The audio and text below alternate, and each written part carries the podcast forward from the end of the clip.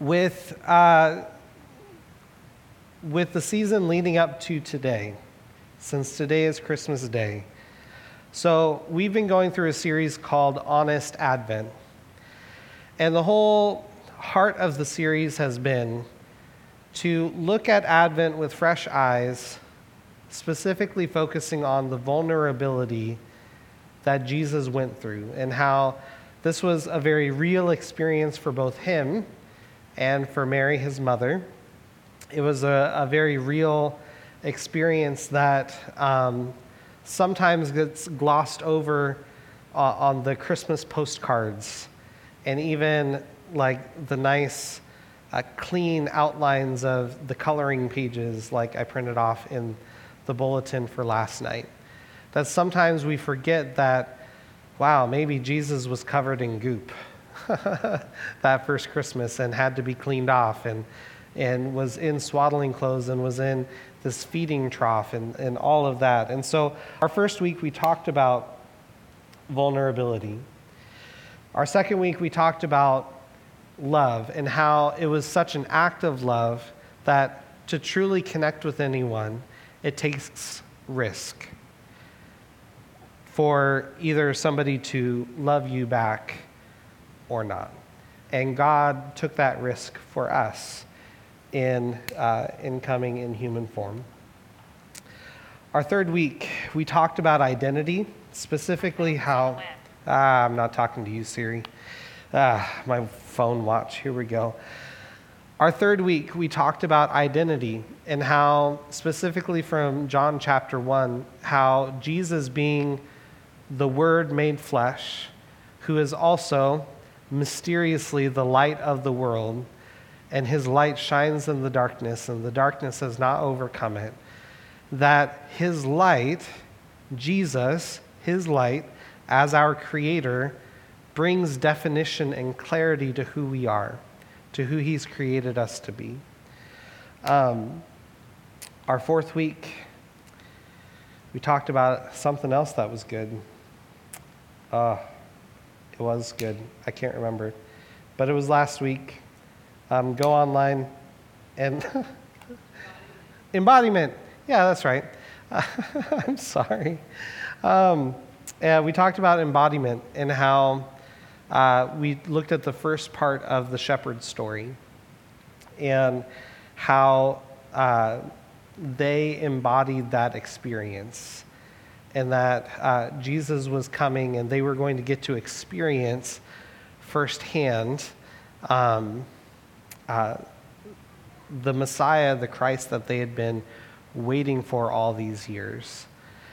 And last night at Christmas Eve, we celebrated the Christ candle, Jesus arriving finally, the, you know, the end of Advent when the arrival takes place. And now we're left with um, both the glory and the mess of a baby's arrival. And so today, I don't have a slideshow presentation. I apologize. But today, um, the title for today's message is Participation. Participation. Our passage is Luke chapter 2, 13 through 20. And the big idea that we're going to be exploring together is that spiritual truths cannot be fully known through observation, only by participation. Spiritual truths cannot be fully known through observation, only by participation. So I, I have a couple of. Uh, anecdotes and illustrations and ideas to kind of wrap our minds around this idea of participation before we jump into the passage. First is um, there's that old saying, walk a mile in somebody's shoes. Um, I first officially learned it when I was in high school, when I was in my English class and we were supposed to read uh, To Kill a Mockingbird. And uh, one of the famous images in that whole book was kind of as a bookend on either side of the book is this idea of walking in somebody's shoes, that you don't really know what somebody's gone through until you've walked a mile in their shoes. Which uh, is a nice saying, and I do believe it's true. Um, it makes it difficult because the same is true the other way around. That sometimes you don't know what, other, uh, what I'm going through if you don't walk a mile in my shoes.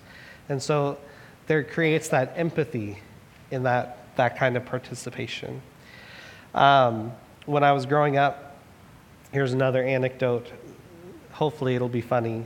Here's my, my cue trigger for you. Um, so, when I was growing up, I was probably Maggie's age, maybe a little bit older. And my friend down the street had a dirt bike. And my parents wouldn't let me ride it and that, that was okay and everything. But uh, one day, my dad was sharing some old stories of when he was growing up and how uh, he grew up in Lebanon, Oregon, and a friend of his had just gotten a motorcycle, like like a Honda, like from back in the 70s, where it was like this little little bike. But um, his friend had just got it, and they were hanging out, and everybody was wanting to ride this motorcycle. Well, the, the guy who owned the bike was trying to coach my dad through okay, now this is this part, this is what you got to do. You got to, you know, press the, the clutch or you got to, you know, put this in and you got to put it into gear and you got to do all these things and then you got to turn this to give it, you know, to give it some gas and whatnot. And my dad ended up crashing into a fence.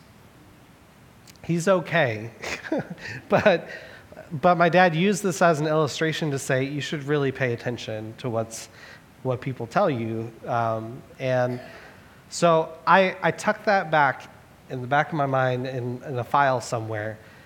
And I think I was almost, it was the summer right before I was a senior in high school. This is the participation part. So I went over to a friend's house. We were playing music, and he had a dirt bike. Different friend. Um, uh, and he brought it out, and we were all like gonna ride it. And so I, in that moment, I'm swearing to myself, Tim, don't do what your dad did you need to pay attention to every word this guy's saying. But as he's telling me everything I'm supposed to do, I'm not thinking about what he's telling me to do. I'm like, uh huh, uh huh, uh huh, okay, cool. So I, got the, the basic mechanics of it down. I get on the bike. He had to start it for me because I, I wasn't that coordinated to be able to do all that kind of stuff. But I, I knew enough to get to, to, to let out the clutch and to give it gas, but apparently I gave it too much gas. And so I did something apparently really impressive, and I did a wheelie. But the, the, the motorbike was going in the direction of a house. And so I, I'm like, you know, trying to, to control this bike and everything. And I go right up against it, and I right up against the house. And I was fine, no broken bones or anything, just a bruised pride of that. But that's my negative example of how I participated in that kind of legacy of having to learn for myself the importance of a process of dirt biking. Anyway, I digress. So I'll, I'll save some of these others uh, maybe for later on down the line. Um, so in our passage, there's these shepherds um, who are being told this news. And it's really an invitation to participate in this whole arrival story. And so, if you have your Bibles, please turn with me to Luke chapter 2, and we'll pick up in verse 13. So uh, the angels just announced, You'll find the baby wrapped in clothes, lying in a manger. And verse 13 says, Suddenly a great company of the heavenly host appeared with the angel, praising God and saying, Glory to God in the highest, and on earth, peace to those on whom his favor rests. When the angels had left them and gone into heaven, the shepherds said to one another, Let's go to Bethlehem and see this thing that has happened, which the Lord has told us about. So they hurried off and found Mary and Joseph and the baby who was lying in the manger. When they had seen him, they spread the word concerning what had been told them about this child, and all who heard it were amazed at what the shepherds said to them. But Mary treasured up all these things and pondered them in her heart. The shepherds returned, glorifying and praising God for all the things they had heard and seen, which were just as they had been told. All right. So, in terms of participation, the shepherds, I, I, was, I was wrestling with everybody's participating in the story somehow. How do we narrow this down? We're just going to focus on the shepherds this morning. How did the shepherds participate? First is that they participated through faith. The shepherds participated through faith. So the, they go through this experience. They're they're scared out of their minds because some angels show up and we don't know what they looked like, but it was not, it was just not normal for them at that time of night and everything. But angel said, Fear not, I bring you good tidings of great joy. And they have this revelation of, wow, the Messiah is here. This is so great. And then the angel leaves.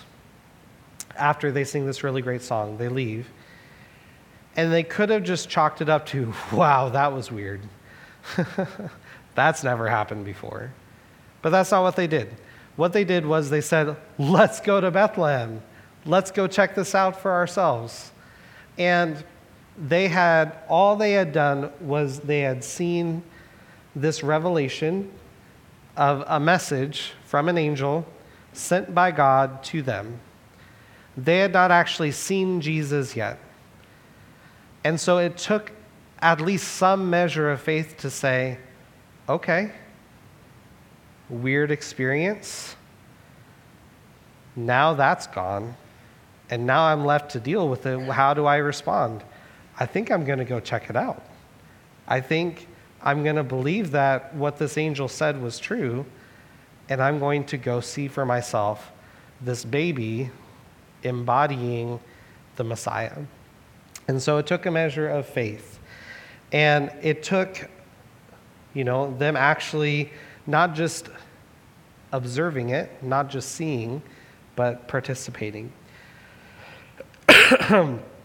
so then, in the second thing I see is that the shepherds participated through sharing the message they had received.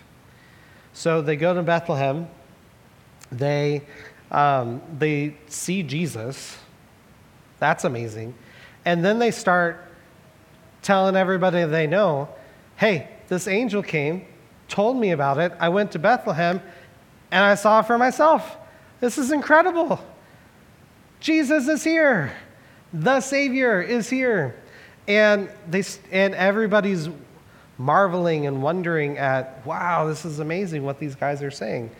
It doesn't tell us that they thought, wow, what a, what a load of stuff that they're trying to sell us. We, oh, these guys are just crazy. We don't know. And, um, but they were really, they marveled at this news that was being presented to them.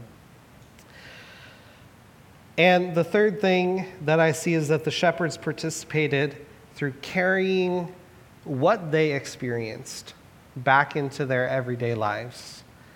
And so it says that they returned. So they went back to the fields, back into the margins where they were before, back to their job, back to the daily grind of what they do.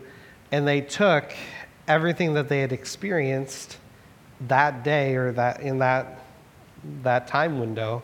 They took all of that back into their everyday lives. They were glorifying God, they were praising God for everything that they had heard, everything that they had seen. So then this leads me to wonder about us. You know, how God is constantly speaking and reminding spiritual truths in our lives. Whether that's through situations and things that we go through, good or ill, right? He, he's reminding us of spiritual truths. He's there to guide us through. The Holy Spirit is there to guide us through. And on one hand, there, there's a certain level where we can observe the situation, we can observe the thing. And that's one level of knowing. It's something completely different than to, to participate in that moment. And so with the shepherds, they did it through faith, through sharing, through carrying. For us, when God reveals something, is our first response to maybe step out in faith and say, God, maybe I don't understand all of what you're trying to tell me through this, but I'll believe you. Okay. Maybe, maybe you're reading in your Bible and there's something that's really challenging and you're like, God, that, that challenges me to my core. I don't know what to do with that. But I, I'm going to believe you because you're good and you're faithful and you proved yourself true time and time again. Okay. And so then maybe you go about your life trying to, to live in light of that, that challenge. You know, sharing the message that they'd received, each and every one of you have experienced Jesus for yourself in some way, where Jesus has met you personally, not just in, in you know, a, a community or some kind of bigger experience here, but individual, Jesus has met you, and the gospel has touched your life in a way that it ha- hasn't necessarily touched mine. We all have something that God has given us that we can share with other people. Um, that doesn't mean that they're always going to be like the folks in this story who are like, wow, that's amazing, that's so profound. Sometimes they might just write you off and say, no, thank you. But that's not our responsibility to determine that. All that we're supposed to do is just be faithful to share what God has given. And then carrying that experience into the everyday times like Advent and times like just when we experience God, whether it's in a church season or it's in our everyday life, experiencing God leads to transformation. That I am different today than I was yesterday, that there is maybe some, you know, greater growth that has happened, some deeper experience where maybe I know God a little better than I did back then. And that's what we call, you know, process. That's what we call uh, progression and, you know, the journey of faith that hopefully um, along this journey that from the moment I said yes to Jesus to further on down the road, hopefully there's going to be some kind of progress and closer walk with the Lord. And so, carrying these kinds of experience like the shepherds did, where it really kind of captured their attention and their, their focus and everything. Do we let that happen with those, these experiences in our lives? Um, and my encouragement to you would be to reflect on that and ask God the question God, how do you want me to participate in your story?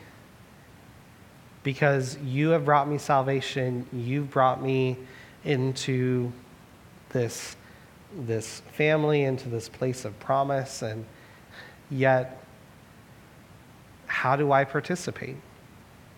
And I, I'd be encouraged to hear what the Lord has to say. Excuse me. so, with that, um, let's pray.